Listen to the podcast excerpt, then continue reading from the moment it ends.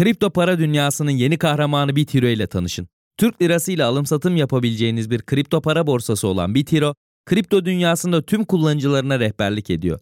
Hadi siz de hemen BitHero'ya üye olun, sıfır komisyonla kripto alım satım fırsatını kaçırmayın. Ne? Neden? Nasıl? Bu bilgiyle ne yapacağım? Tanrı öldü. Postmodernizmden ne anlamalıyız gerçekten? Nedir bu diyalektik dedikleri? Sanırım ben bir at sineğiyim. Varoluşunun hakkını ver. Gerçeklik gerçeklikten sürüldü. Üzerimde yıldızlı gök, içimde ahlak yasası.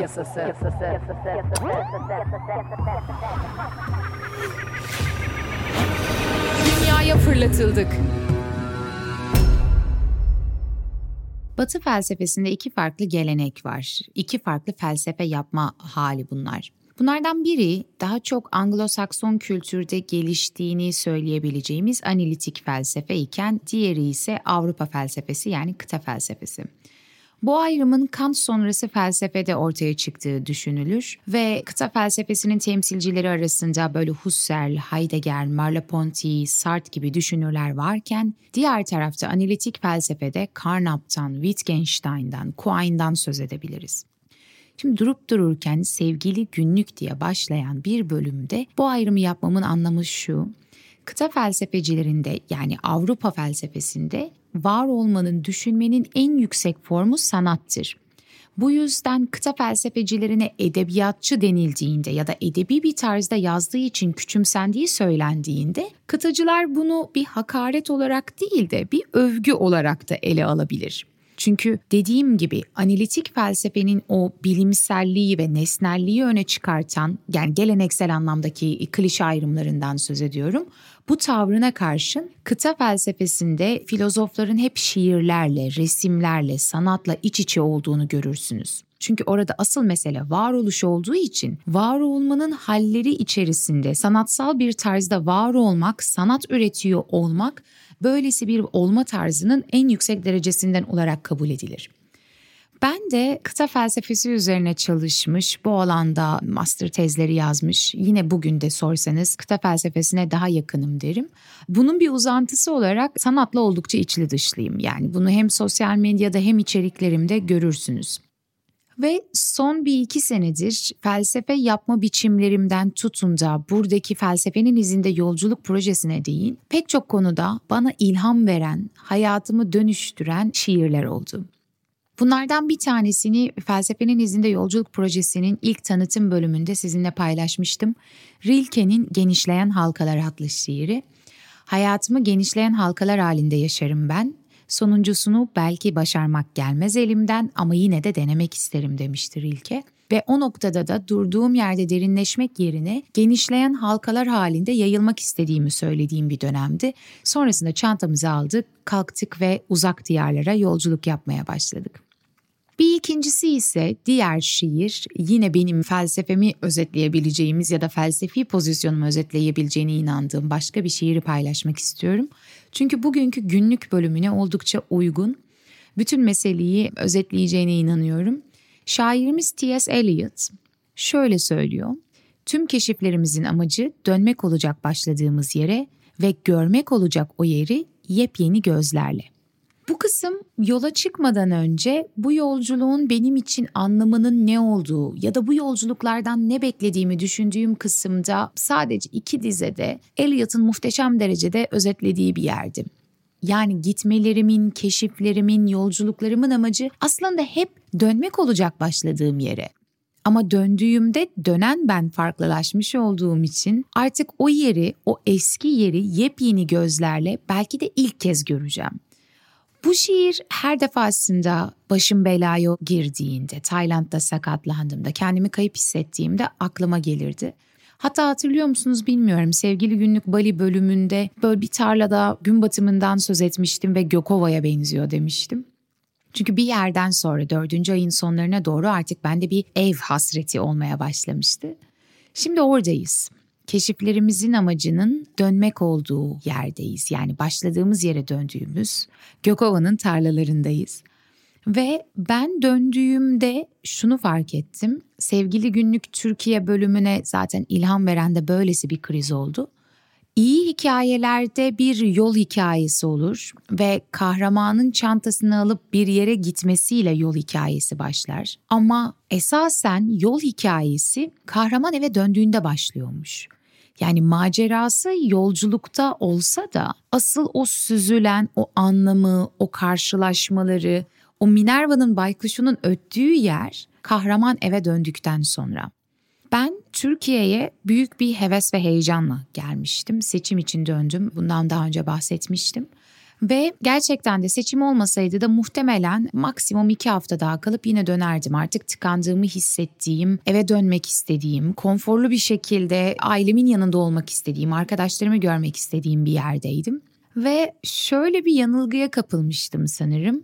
Sonuçta ben gidiyorum, bir şeyler yaşanıyor ve dönüyorum ve bugüne kadar döndüğümde bulduğum yer hep 3 aşağı 5 yukarı aynıydı. Bu defa da aynı şekilde olacağını düşündüm.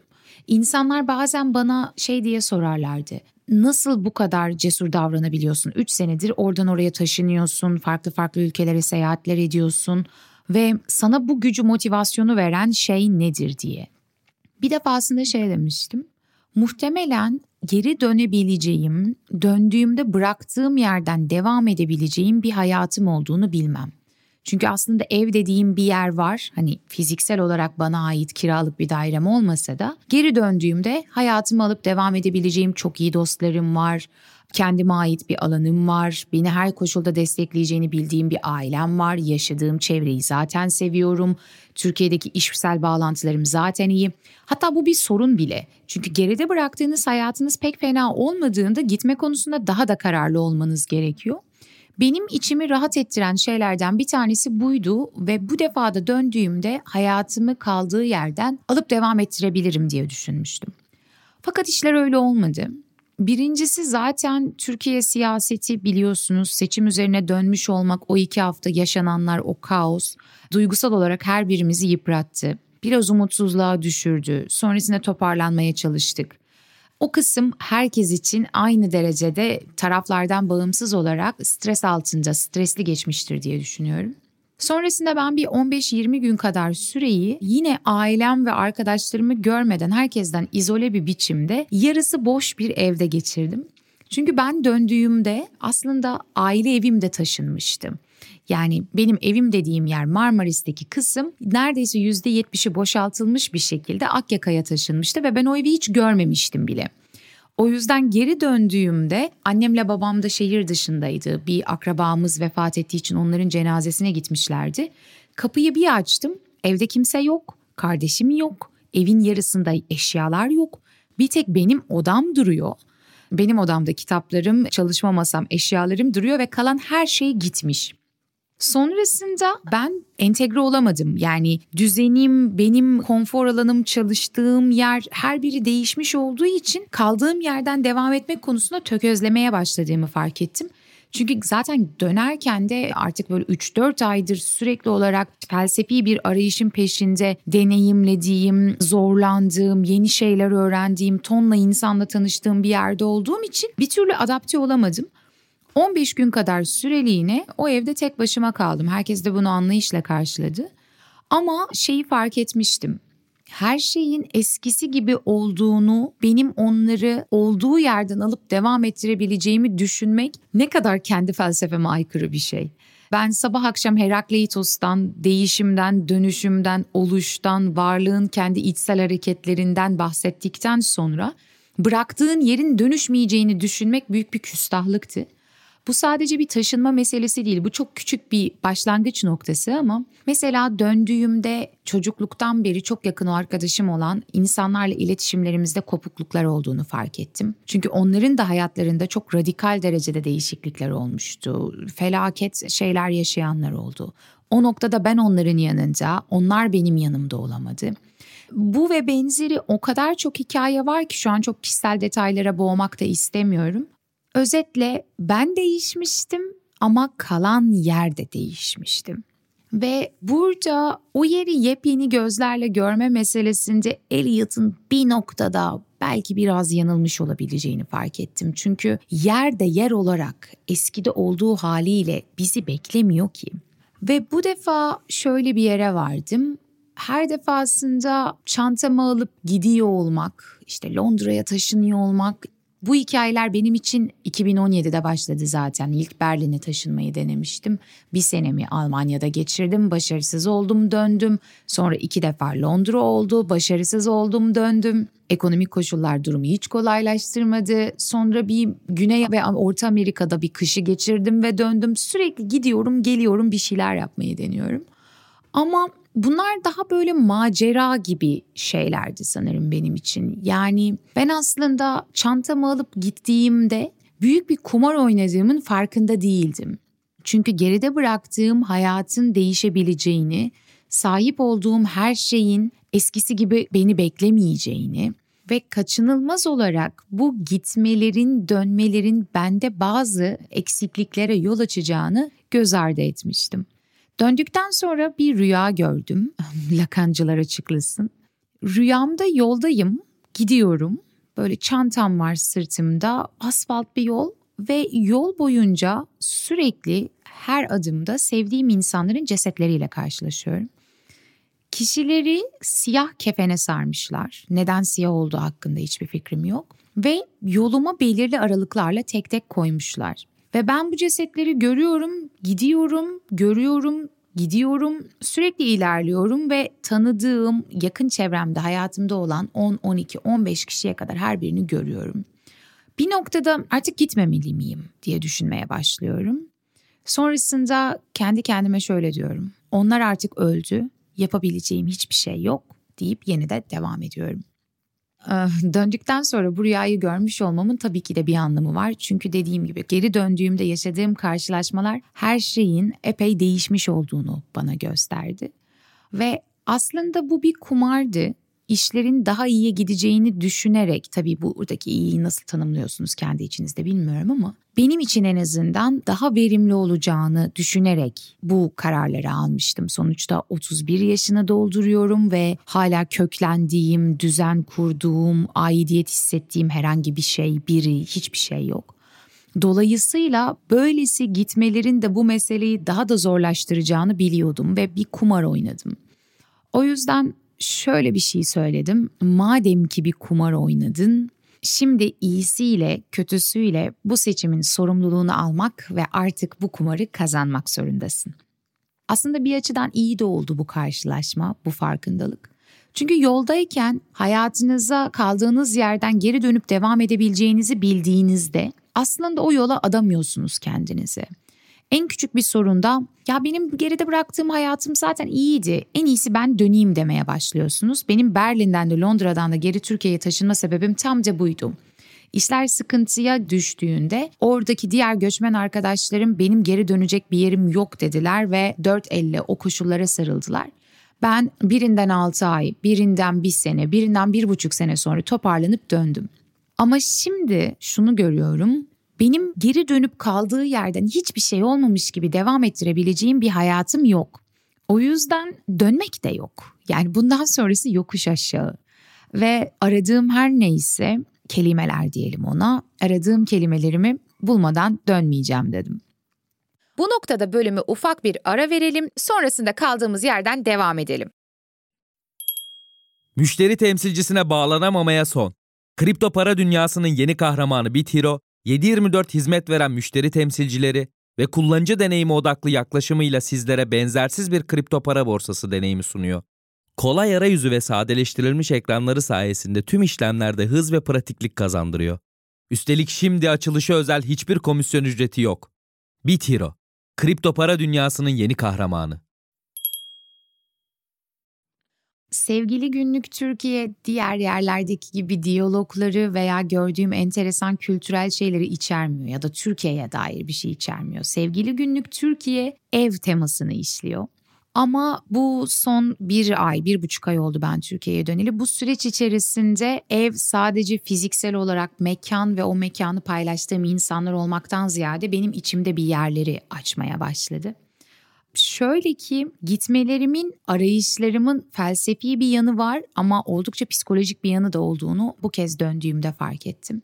Çünkü benim için gitmek, çocukluğumdan beri var olan bu gitme motivasyonu, sırt çantasına Dilara toplar bir yerlere gitmeye çalışır. Bu başlangıçta Bakırköy'de dershaneye gittiği halde Taksim'e gitmekti, işte Cihangir'e gitmekti.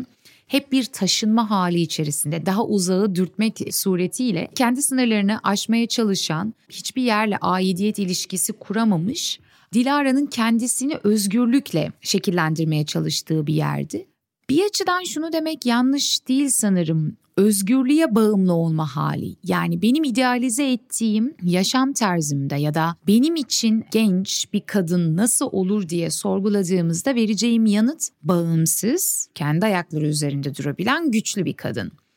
Peki ben neden kadın olmayı, Dilara olmayı, hayatta olmayı bağımsızlık, özgürlük, kendi ayakları üzerinde olmakla temellendiriyorum? Tamam, kendi ayakları üzerinde olmak zaten herkes için bir sorumluluk ama bağımsızlık ve özgürlüğü anlamlandırdığım yer köksüzlük de bir yerden. Yani özgürlük hiçbir eve, işe, taşınamaz bir eşyaya sahip olmamak üzerinden mi ele alınmalı sadece? Ya da bir ilişkinin içerisinde olmamak mı mesela? Bende bu öylesi bir travma haline gelmiş ki şu an bu podcast'i kaydettiğim bir mikrofon var. Yeni alındı. Büyük boy böyle bir masa mikrofonu. Bu mikrofonu aslında bana Podbee ailesi Ocak ayında alacaktı. Ve ben onlara dedim ki kabin bagajıma sığar mı bu mikrofon? Yani düşünebiliyor musunuz? Bir mikrofon alacakken bile kaygılandığım, ya o valizimin içerisine sığmazsa diye düşündüğüm bir yerdeydim. Ve taşınamaz hiçbir eşyam yok. Yani 31 yaşındayım ve 5 senedir çalışıyorum. Ekonomik olarak benim ölçeğimde talep ettiğim hayatı sağlayabileceğim bir yerdeyken hiçbir ruhsatım, taşınamaz değerli bir şeyim yok. Neden? Bununla övünmüyorum. Minimalist olduğumu ise kesinlikle söylemiyorum. Arkadaşlarım maksimalist diye dalga geçer benimle. Taşınamaz bir şey aldığımda bu bir araba da olabilir, motor da olabilir, bir evin faturalarını almak, kirasını ödemek de olabilir. Onun beni bağlayacağını, özgürlüğümü yitireceğimi düşünüyorum. Yani istediğimde çantamı alıp gidemeyeceğimi düşündürttüğü bir yer var. Çünkü bu mesele de bana biraz aslında geniş ailemdeki kadınlardan kaldı. Ben Güneydoğulu göçmen bir ailenin çocuğuyum, bundan daha önce bahsetmiştim.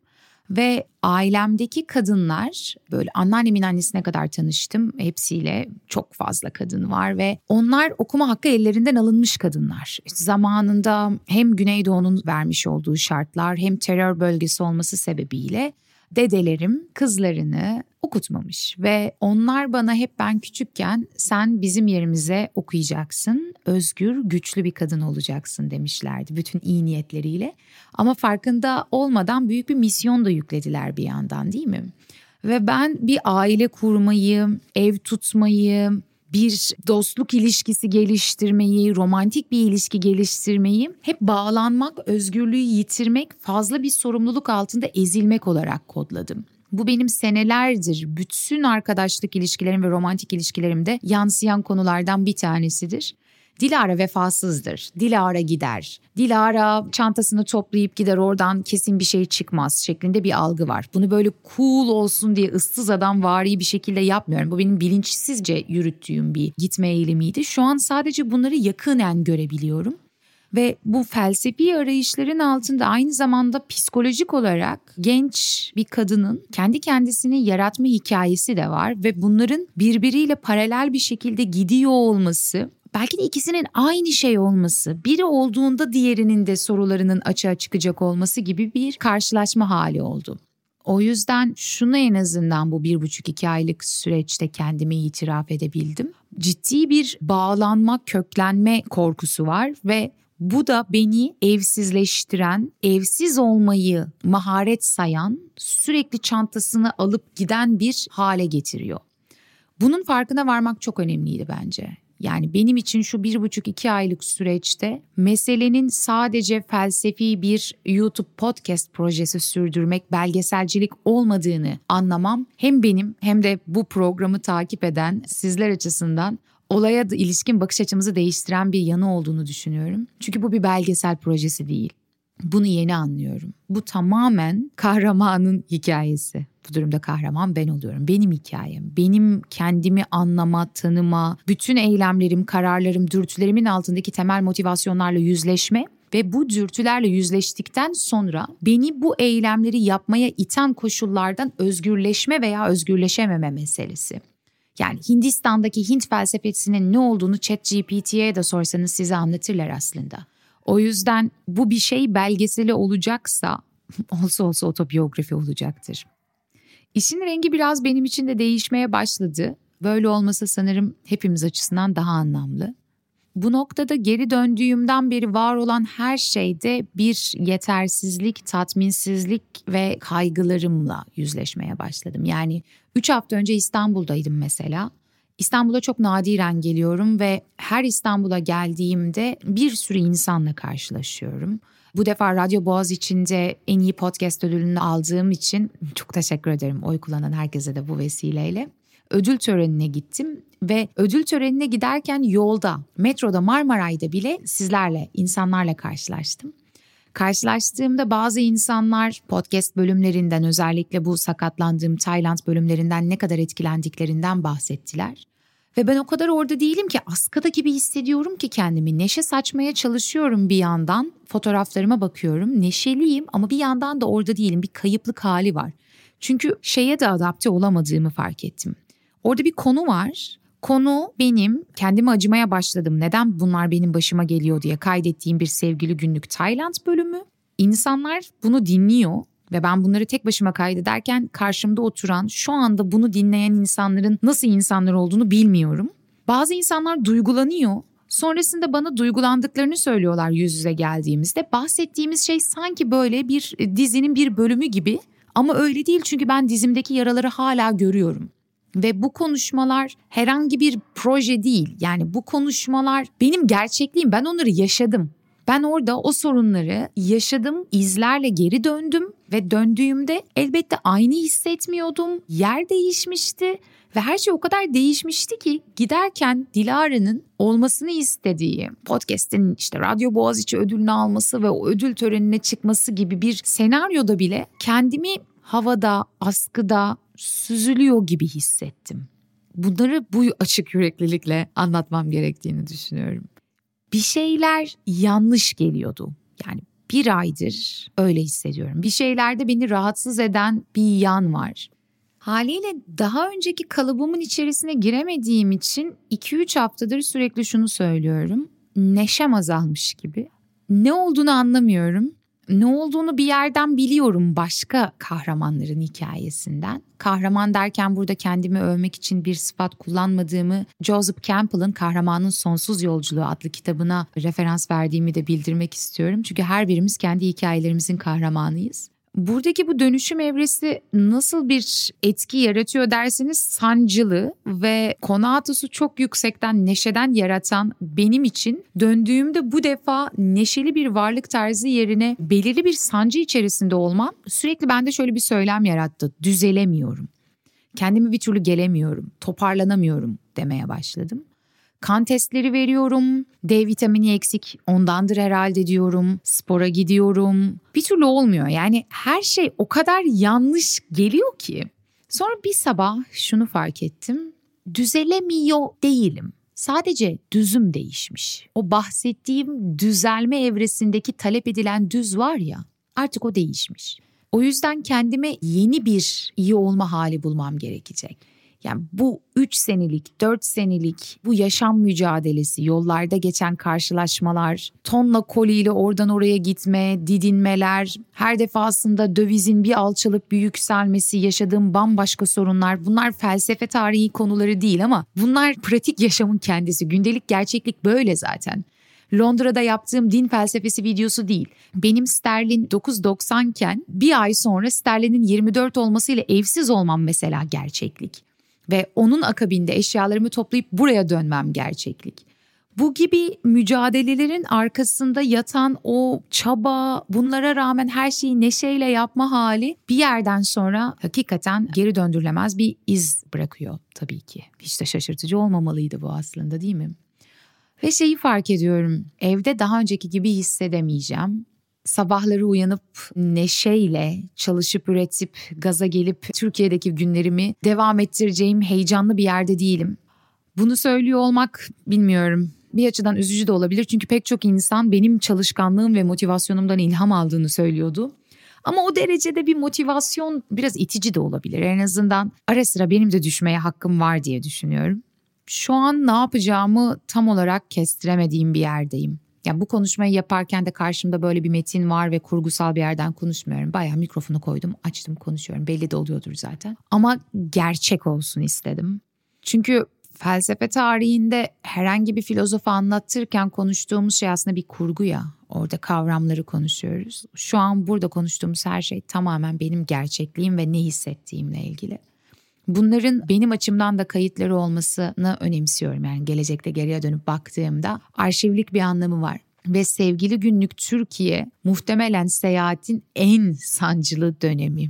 Tayland'da bile bu kadar sancılı olmayabilir. Hatta dün bir video buldum. Dizlerimde, el bileğimde, dirseğimde bandajlar var. Kazadan birkaç gün sonra muhtemelen. Ben kalkmış böyle İspanyolca bir şarkıda dans etmeye çalışıyorum hareket edemediğim halde. O videoyu gördüğümde çok şaşırdım ve işte tam da bu Dilara'nın motivasyonunu yeniden yakalamam lazım diye düşündüm. Yani o sakatlık anında o bandajlı vücudundaki morlukların gözüktüğü halde bile kalkıp dans ederken videosunu çeken Dilara var ya, işte onu yakalamam gerekiyor diye düşünüyordum. Sonrasında bunun bile bende nasıl bir baskı yarattığını fark ettim. Ve dedim ki hayır, düzelemiyor değilsin, sadece düz değişti. O yüzden asıl mesele belirli bir idealize ettiğimiz mutluluk, neşe haline varmak değil de kendimizi yıkıp yarattığımız yerde yeni olanakları yaratmak ve bu esneklik içerisinde yeni olma halleri keşfetmek. Yani kendimizi döndüğümüz yerde o eski kalıba oturtmaya çalışmak değil. Çünkü Lego gibi düşünün bunu. Hem senin şeklin değişiyor hem kalıbın şekli değişiyor ve artık onlar iç içe geçmeyecekler. Bu noktada yapılacak tek bir şey var: yeni olma hallerini keşfetme. Nasıl olacağını, ne zaman olacağını bilmiyorum ama zaten kimse bize gül bahçesi vaat etmedi, değil mi? Ben de size bu serilerle birlikte gül bahçesi vaat etmedim. Her zaman keyif verici olması da zaten beklenemezdi. Bir de bir bilgi notu geçmiş olayım. Normal şartlarda Temmuz'un sonlarına doğru Ağustos'un başında ben tekrar Nepal'e gidecektim ve Asya bölümlerini tamamlayacaktım. Öncelikle Nepal, sonra Japonya olacaktı ve seyahate devam edecektik. Ama şu içerisinden geçtiğim dönemle birlikte şöyle bir karar aldım. Benim için sanırım şu evrede asıl mesele gitmek değil, kalmak. Çünkü gittiğim yerde bu duygular üzerine, bu temel motivasyonlar üzerine derinleşemediğim bir yerde oluyor. Yani sürekli gidiyor olmak, genişliyor olmak durup derinleşmenin karşı aksı, değil mi? Bu ikisini dengelemek lazım. Ve eğer ki her içine düştüğüm sıkıntı, kaygı, sancıda çantamı alıp gidip yeni bir yeri görmenin heyecanıyla kendimi oyalayacaksam bu çok da anlamlı bir yolculuk sayılmaz. O yüzden çoğu insan için challenge dediğimiz şey gitmek iken benim için bu yazın challenge'ı kalmak. Çünkü son 3 senedir pandemideki 6 ay Londra'da kaldığım dönem dışında, o da Türkiye kırmızı listedeydi ve ben Londra'dan çıkıp dönemiyordum. 3 aydan 4 aydan daha uzun bir süre aynı yerde kalamamışım. Bunu fark ettim. O yüzden şunu merak ediyorum. Acaba hakikaten ben Ekim'e kadar, Eylül'ün sonuna kadar burada bütün sıkıntılarımla birlikte, sıkıntılarıma rağmen kalabilecek miyim? Şimdi yeni oyunumuz bu. Ve bu da felsefenin izinde yolculuk projesine dahil olan bir durup derinleşme hali. Şu eteğimizdeki taşları bir dökelim istiyorum yeniden çantamızı toplamadan önce. Ama sonra macera kaldığı yerden devam edecek, Nepal'e gideceğiz. Şimdilik söyleyeceklerim bu kadar. Bu bölümü kaydetmiş olmak en azından bende şu an bir rahatlık hissiyatı yarattı. Bir nefes aldığımı düşünüyorum. Çünkü bunu bazı yerlerde altını çizerek söylemeye başladım. Yani ben bir felsefe kanalı olmak, felsefe programı olmak istemiyorum. Bu MEB'in biçmiş olduğu bir müfredat değil. Hatta bu yüzden tam da Dilozof ismini kaldırmıştık ve programların ismi her yerde Pelin Dilara Çolak. Ya burada bir birey var ve o birey benim. Bunlar benim düşündüğüm, yaşadığım, deneyimlediğim şeyler. Aksi takdirde kendimi Udemy kursu gibi hissediyorum ya da ChatGPT gibi hissediyorum. Zaten Platon'un ne dediğini yeterince anlatıyoruz ama özellikle podcast'imde benim kendim olarak var olduğum, kendim olarak konuşabildiğim bir alana ihtiyacım var. Aksi takdirde bütün meseleye yabancılaşıyorum ve sanki sadece böylesi bir kamu hizmetiymişçesine o bilgileri anlayıp anlatan bir programmışım gibi hissediyorum. Ama şu an özellikle Sevgili Günlük serisiyle birlikte kendi içimdeki en kişisel kaygıları bile paylaştıktan sonra bu alanı kendim için tutabildiğimi hissediyorum ve en azından benim için daha anlamlı bir yere dönüşüyor. Siz ne düşünüyorsunuz bilmiyorum tabii. Dinlediğiniz için teşekkür ederim. Gelecek bölümde görüşene dek meraklı kalın.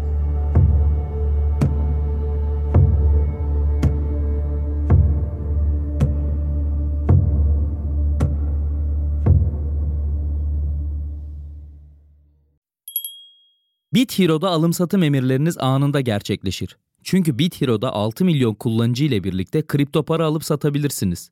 Üstelik sunduğu 100'den fazla kripto para seçeneği sayesinde yatırım alanlarınızı da genişletiyor. Siz de BitHero'ya üye olun, kriptonun kahramanı olun.